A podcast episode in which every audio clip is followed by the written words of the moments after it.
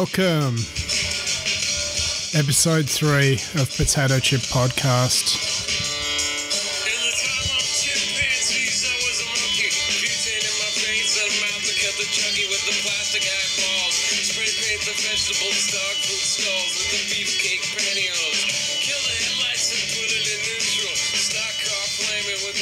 Okay.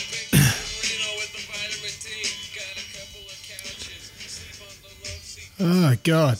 What a day. Today's been intense. I listed about 200 potential leads into a database, just focusing on one industry alone. Um, and sometimes you need to put in, you know, a good sort of five hours of, of just focusing on building up a certain database. You don't want to do it in your prime business hours when you should be, you know, really hustling. You should be contacting. You should be trying to get in touch with as many people, making meetings, finding opportunities of new business as much as you possibly can. You shouldn't do it then. What you should do is use the hours from when you go home you be watching TV or stuffing around on YouTube, that time. That's when you need to kind of just cut the bullshit a little bit. You know, put it on TV in the side, whatever, but just focus on an industry that you can possibly sell to or a customer base and just log as much data and information about contact details and so forth. Create a big spreadsheet of it and then keep those records, you know? Because whoever you might not get some business from today, uh, that stuff can come back and you could get some good business later down the track. So, you know what? It's good to just keep the focus. It's good to keep it there. Okay. Let's just turn you right down now, Beck. I love that song. That's a good way to start a podcast too. I think I'm two for two in having good tunes at the start of podcasts, and uh, I don't know. I probably can't keep doing that for very long. Um, all rights go to whoever owns the music, which is Beck, and all right goes to Matoid and so forth. Um, and that's not how much I should do that, but I'm having some music made, a starting track made. Um, good friend of mine, Charlie Keller's doing that.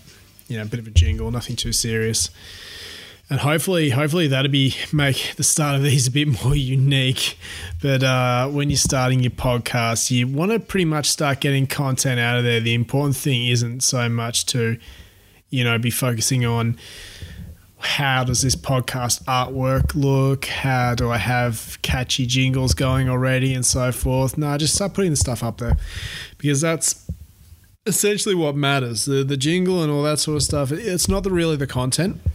You know that that's like um, putting a finishing sort of shine, getting out your chamois cloth and polishing your car, but really the car itself, that's the actual content. So that's what people are going to be hanging around for. You can have the best song as you possibly want at the start of your podcast. Um, and it won't make a dick of difference if you're not putting some effort into the content. So, uh, today I wanted to talk about money management uh, when when you start earning earning money, when stuff starts coming in, how you should be uh, essentially treating that. You know, what, should you do um, in, in budgeting it? In and how much do you actually have when all is said and done to spend? Um, and especially if you're a new business, you know, it's something that's worth thinking about, paying attention to. So generally speaking, there's there's a number of rules and different people who've who've run different you know shops um, that I've talked to about it in the past. Um, you know, when I say shops, I just mean business. They've done different things, but essentially, um, the best the best motto you're going to have to end up. You know, you want to declare all your all your spendings and everything, and and you're going to have to deal with the tax department in one form or the other, and that's a really important thing to learn because it's important to pay taxes. I know everyone has their own political opinion on that, but it's important to pay taxes in a legal sense, at the very least. You can have a, a philosophy or a political opinion which goes a different view. That's not what I'm addressing. That's not what we're talking about. But in a legal sense, it's important to make sure you stay on top of that. Because if you get caught out, then you get caught out with your pants down. That's not a lot of fun. So the best the best philosophy or the best process for dealing with something like that is let's say you're bringing in so much money. You know, I'm assuming you've done your budget that if you're hiring staff, you understand exactly how much you're paying them, and that you're bringing in enough revenue that you can cover your staff and the bills. So you know, depending on whether you run a, shop or whatever, then that's going to be retail, um, gas prices, um, you know, electricity, whatever it is, rent, um, and the staff salaries. Now, if you're left over with that, um, all said and done, let's just throw some random figures up there. Let's say after all said and done that you've paid everyone out, then you've got uh, ten thousand dollars, you know, left. You don't actually have ten thousand dollars, and that's really important to remember. So don't go spending it. You know, I've made that mistake in the past before.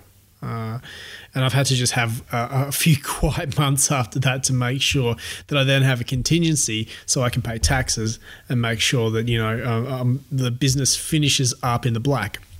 Um, but what you actually have is half of that. Uh, what you actually have is probably a quarter of that when all said and done because then you have to think about your personal bills. And it depends on what kind of business you're on if you're running a service business like you're a consultant you're freelancing and so forth then you can actually claim on i know in australia and i'm fairly sure in america you can claim you know on your taxes. I'm surprised if any country doesn't do this your rent or a portion of your rent you know whatever the the maximum amount of space in your house that you're actually using for um, business purposes that, and then as a proportion of what that represents on your rent or your mortgage. I'll show you you do with mortgage, but you know it's worth worth investigating.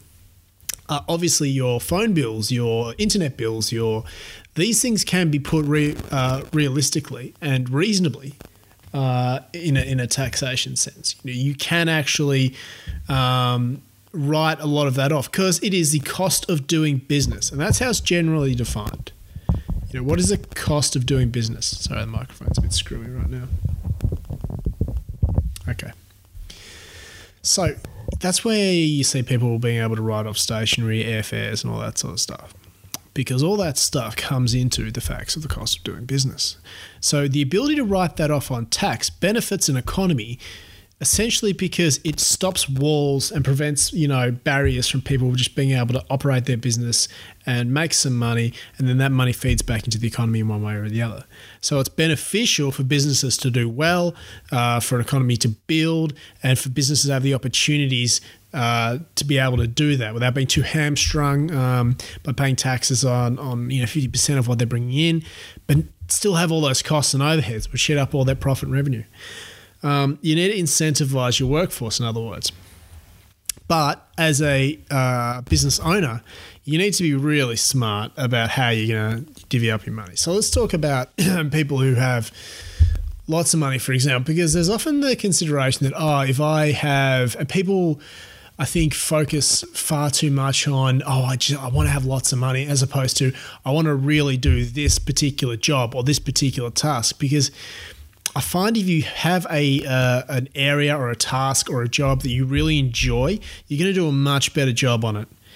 If you're just chasing money, um, it's going to be hard to maintain that focus because you're never going to there's not going to be the guarantee that you actually enjoy what you're doing all the time because you're going to fall into the habit of oh this will give me some money and this will give me some extra money and I can do this and I can do that. And you can actually end up making mistakes. And like the ones I talked about in the previous podcast where you end up leaving money on the table because you're so focused on that short-term grab or the idea of having you know X.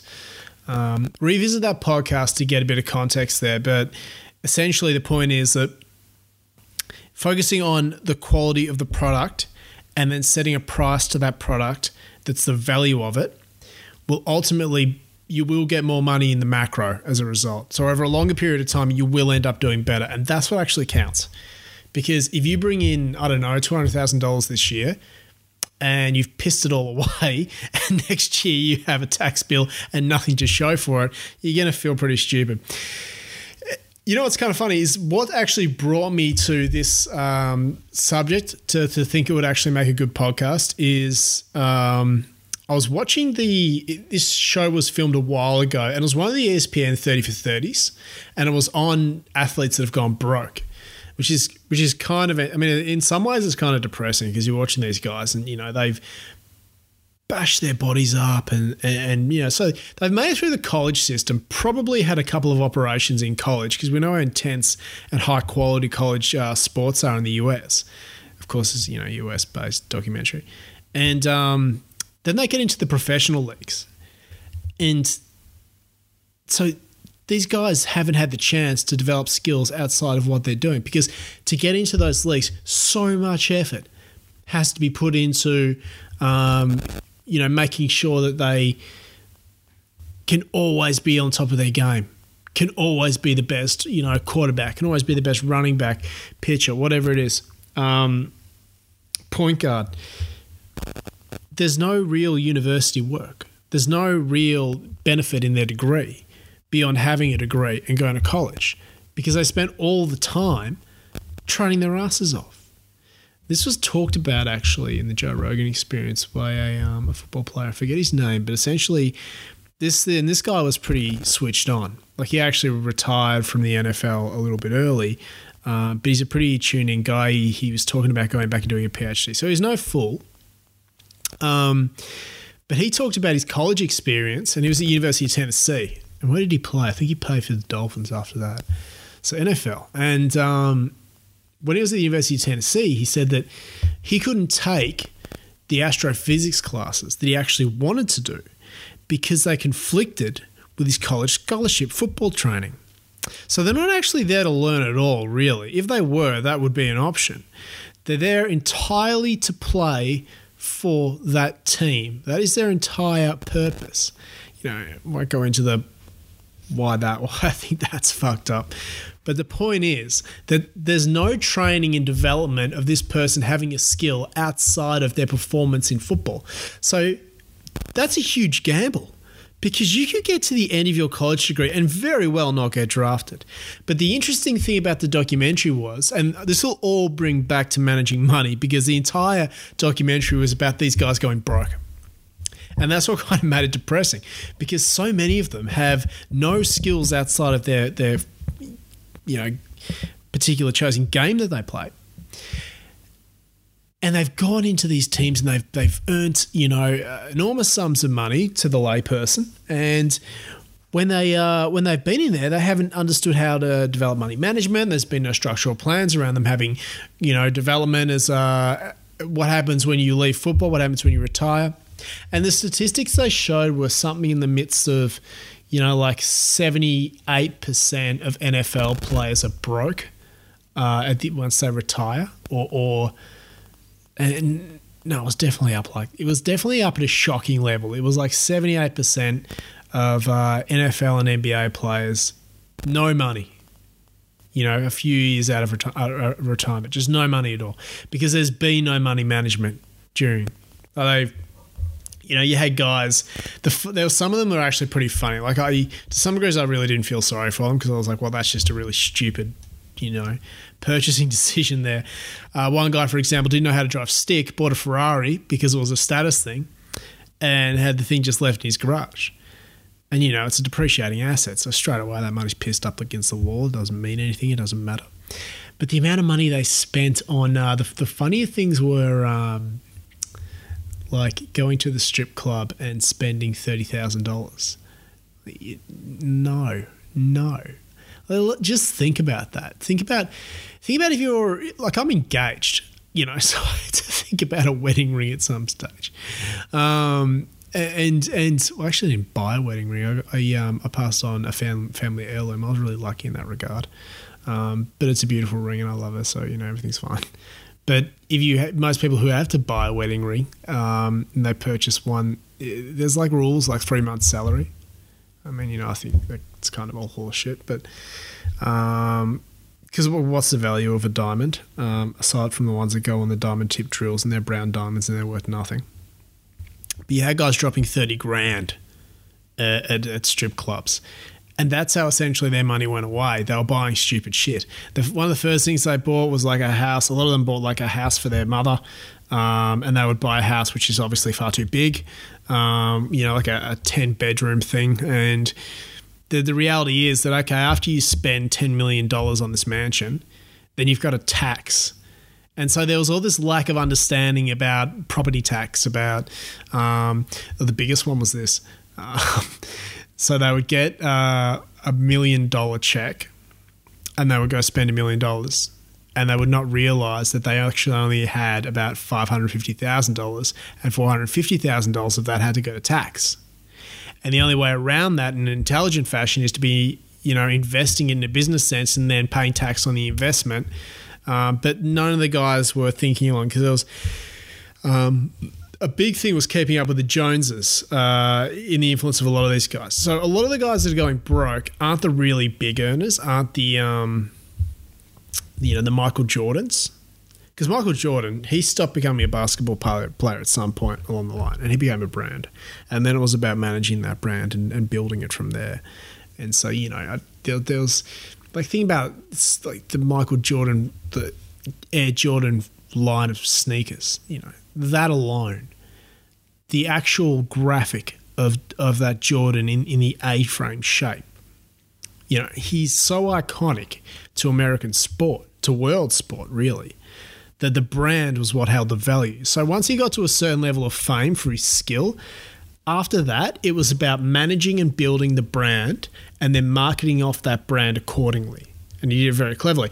But most of these guys don't earn that sort of money. Um, so, you know, you hear about people who are on salaries like, you know, I don't know. When someone gets signed for a $50 million over five years with 30 million guaranteed or something, I don't know, whatever it is, most of the guys aren't earning that money. Most of the guys are earning something like $500,000 a year. And the thing about the NFL is none of the contracts are guaranteed. Reason for that? Injuries. If you've got, if you have someone on your books and they can't play, or they've just got a, a torn, ripped an ACL apart or something, and then they're out for whatever, the ability to drop them um, is financially, you know, it's like just dumping stock. You get rid of it, and you don't have to worry about that anymore. You can then reinvest in in fresher stock, you know, straight out of college. So they literally trade them like cattle. But you had a lot of these guys who weren't the big uh, big money earners. They were earning like five hundred grand a year, which is still a fuckload of money. And these guys would be spending in the same way as the millionaires in the team. Hold on, just gonna pause that. All right, sorry about that. Had to take a phone call. Yes, so coming back to it, um, so these guys would be trying to keep up with the millionaires, and they would be spending in the same in the same caliber, but they weren't bringing in the same money. Um, and it's kind of like, oh, did you think it's do you think it's just never going to end? And the reality is that, yeah, I feel sorry because these guys never taught about it, and if you've never been taught about it, I mean, how, if I was given that much money when I was twenty years old, I guarantee I would have spent it on some stupid shit. Don't get me wrong. I you know, this isn't this isn't coming from some like I was always wise in that area, but it's so it's you know, Captain Hindsight, uh, watching it and then looking at it and thinking to myself like, oh God, it's the most basic thing to to understand, and the real tragedy is that it's not treated that way. That that these guys don't have the access to the knowledge that there isn't someone to financially assist them. And the other the other thing that happened was a lot of guys were taken advantage of by really shifty brokers, accountants, and so forth, really just preying on their vulnerability. And you know,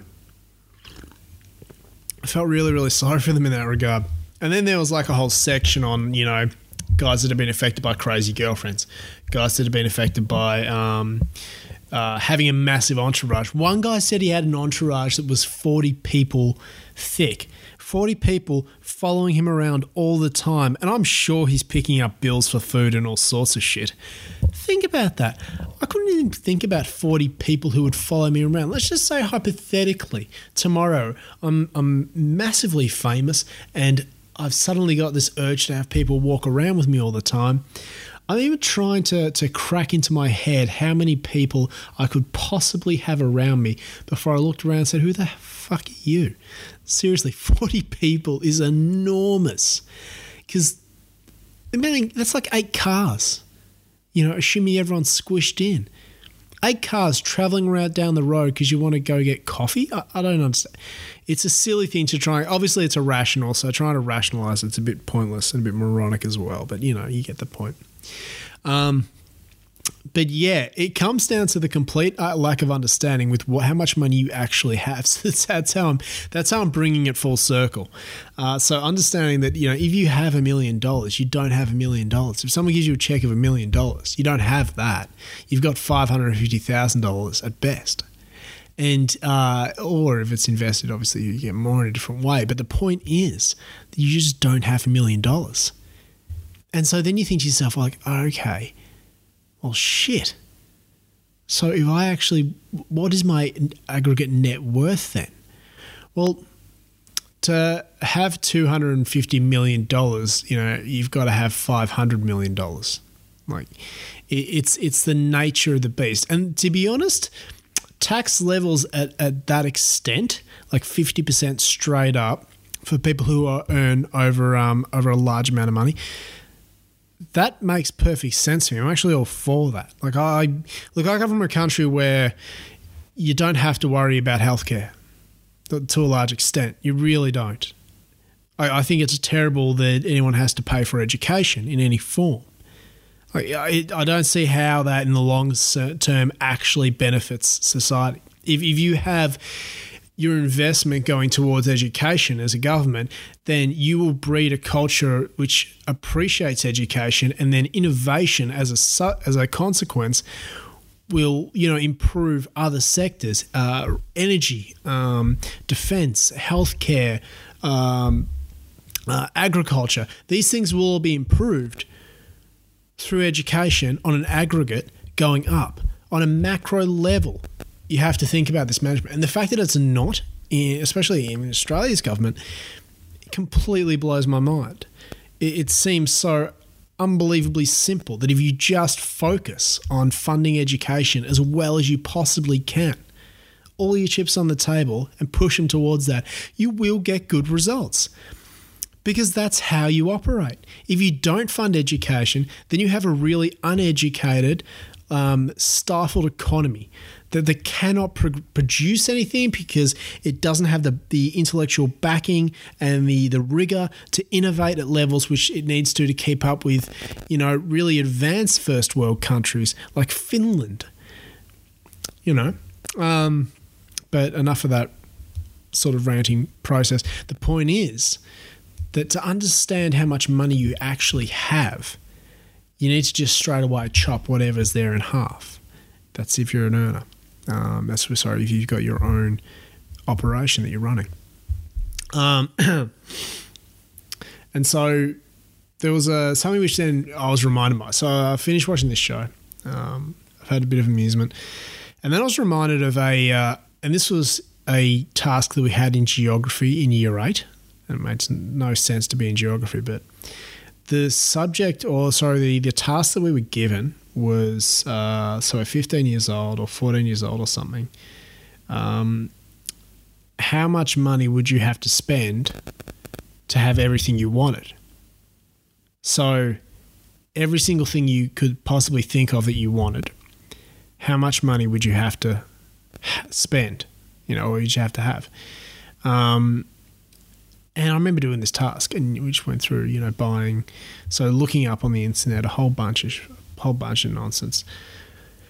I was actually back in 2001. I think we would have been even looking using computers. I think we were looking through magazines and stuff. So we're looking. Basically, we we end up with. I think my number came to you know everything I could possibly think of, and I'm 14 years old, so I'm sure I could be much more creative now.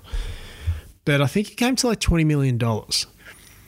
So that was after I bought a house and the cars and, and then just other nonsense bullshit. Like, I don't know, I think I threw in like a Super Nintendo or, or a, uh, you know, stuff which actually doesn't cost much money at all. Um, and I, I ran like a bit of a, a test again recently. I was sort of thinking, okay, I'm going to do that again and work out exactly for everything that I want in a material sense, how much would that actually cost me?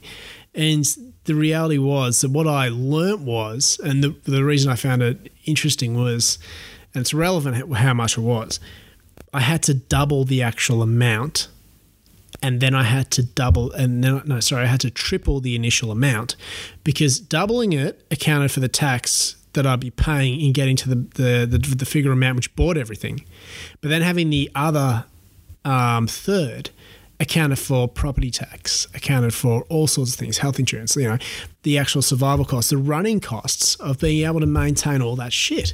Because the more stuff that you acquire, then it's going to cost you in actual maintenance of it on a day to day basis. Now, that's something you don't really think about. You know, you think, okay, well, uh, my house is $4 million. I pay $4 million and you know, I don't have to pay anything on the house ever again. Well, no, the property tax is, is possibly the worst part. and then there's also, you know, homeowners insurance and, and all sorts of other things. And so the bills don't actually stop. And the only way to not have those issues is if you don't buy anything to begin with. So it comes to that kind of that um, rap song, you know, it's my money, my problems. Um, and it's it's true because the more that, the more that you acquire, the more that you have to then consider of managing it. So if you think of the absolute top of management, think about what Bill Gates does, for example. What Bill Gates does is Bill Gates manages a whole bunch of people to do a whole bunch of different tasks around what he perceives to be the best direction for things to be organized in. So, just to break that down again, and if you need this broken down in a really, really clear, simple way that's 100% accurate and you, you're going to laugh, watch Baby Boss. That's a hilarious movie, but it is absolutely accurate to what senior management is. You know, in the in the senior management, all it is doing is managing people. It's managing people, you know, to look after, a, to think about a brand in a certain way, or to perform acts in a certain way. So, so it's all to a purpose, but people are essentially ma- managing. It's what you're doing. You're not doing tasks anymore. Uh, after a certain level, you stop doing tasks completely. So, your ability to grow your business is in many ways determined by your ability to instruct people to do tasks for you. And then that filters all the way down. So communication is obviously really important in that sense. I think I don't know if I talked about that in the first podcast. I have a communication podcast later down because that's a really important subject. But your ability to manage people is is is is completely determined by your ability to communicate and then that message going all the way down. So you know, if you want your business to focus on a particular product that you want to innovate on or, or an area that you want to get into, then you have to communicate that to other people to do it for you. And you have to communicate them to organize things in a certain way so it can be done. And then you have to constantly communicate. And these people are constantly coming back at you with, oh, this shit's where I'm running to this problem, we're running to this problem, you know, what should we do? What should we do? And then you have to say to them, okay, we'll do it this way, do it this way and so you've gone down the path of wanting to be the you know the boss of your own company, Sarah. But the reality is, the bigger you get, it doesn't it doesn't get any easier because you're adding more layers of shit that you have to worry about and think about all the time. This is a really, really funny concept because there is quite, often the assumption that um, the more money you're going to make, uh, suddenly life will get easier because you won't have to worry about, well, yeah, sure, you don't have to worry about maybe your mortgage. You can buy a house straight off cash and maybe, you know, you can get so wealthy that you can uh, have a guy driving you around and so forth. But the little things aren't necessarily what, what you're going to be putting your attention to anyway because you're going to get so busy with other shit that you're not going to have to think about driving because you have to be on a laptop now while you're going to work because you've got shit to answer, emails to answer. So you have to hire a chauffeur and you have to hire someone to be able to take and screen your phone calls because you can't manage your phone anymore because there's too many calls to answer. And you have to hire someone to now train you to work out because you can't remember to train anymore and you've got to hire a chef to cook for your family. this shit would just continue to build up. And so all these people have to be paid. So you have to keep working because you kept employing and the whole thing just keeps growing bigger and bigger. Now imagine getting to a certain size where you now have chef at your home. You've got a guy picking you up in the morning, to take you to work. You've got nannies that you're employing. You've got gardeners because you've bought this giant house because you can, um, and you've got a you know multiple staff members in multiple cities. Uh, and you've got to fly around and you've got to have meetings with the people that you've employed to manage those uh, different uh, offices to make sure everything's being done to schedule of what you want it to be done. Um, maybe you've got offices overseas and you've got to fly back and forth managing those offices. And then you have a board meeting, and then you have investment meetings, and you have meetings with bankers, and you have meetings with this person and that person. And so the entire process becomes about maintaining that level because you've employed so many people to make sure that you can do the best job that you can, that you can't possibly earn less money because all these people are now you know, a burden. They're a load on you, and you're paying for their bills, which essentially look after their families by your ability to keep that, that machine churning. So it, at no point is it suddenly like, I don't have to worry about, you know, money coming in anymore because the costs are always going to be mounting and they keep mounting all the time. So think about that. You get to that stage and then you make the decision that you want to stop and you want to go back to and how do you go back to regular life when you've had someone cooking for you for 10 years because you've been so bloody busy that you just have no time at all? Think about that for a moment. That would be absolutely insane. And so you watch these guys from the NFL and and um, and the NBA, and they've just been spending it. They haven't even bothered with it. They've just been spending it. I wonder if they would actually have an easier time coming back down to reality than the bloke who's been running multi-million dollar organization having people cook and drive him around all the time and is constantly on a phone has multiple handlers and people kind of you know uh, assistants and and different managers of different degrees that person going back to a simpler life hoy I think that would be way harder. I think that would be way harder because you would have been operating on a level constantly. Because even if you're a professional athlete, sure you train, but you get to switch off. But if you're operating one of those businesses, how would you ever switch off? How would Warren Buffett switch off? And think about how hard Bill Gates' life would be to a certain extent in the amount that he has to manage, in the amount that he has to consider. I mean, he must obviously thrive on it. It's something he loves about it, you know, the innovation, the being on the cutting edge of it, and his philanthropic work and so forth. But there is still so much that is such a massive organization. You know, to be able to keep that button churning, you have to have almost like a, uh, I don't know, like the your position in the universe is like relevant and that sort of mindset, and, and not think about things in uh, like they have too much meaning at all. That would be the best way to to handle it. I don't know. Um, but another show, there was one more show, and we'll end on this one. Um, and it was about people who'd won the lottery and they were now looking for a house.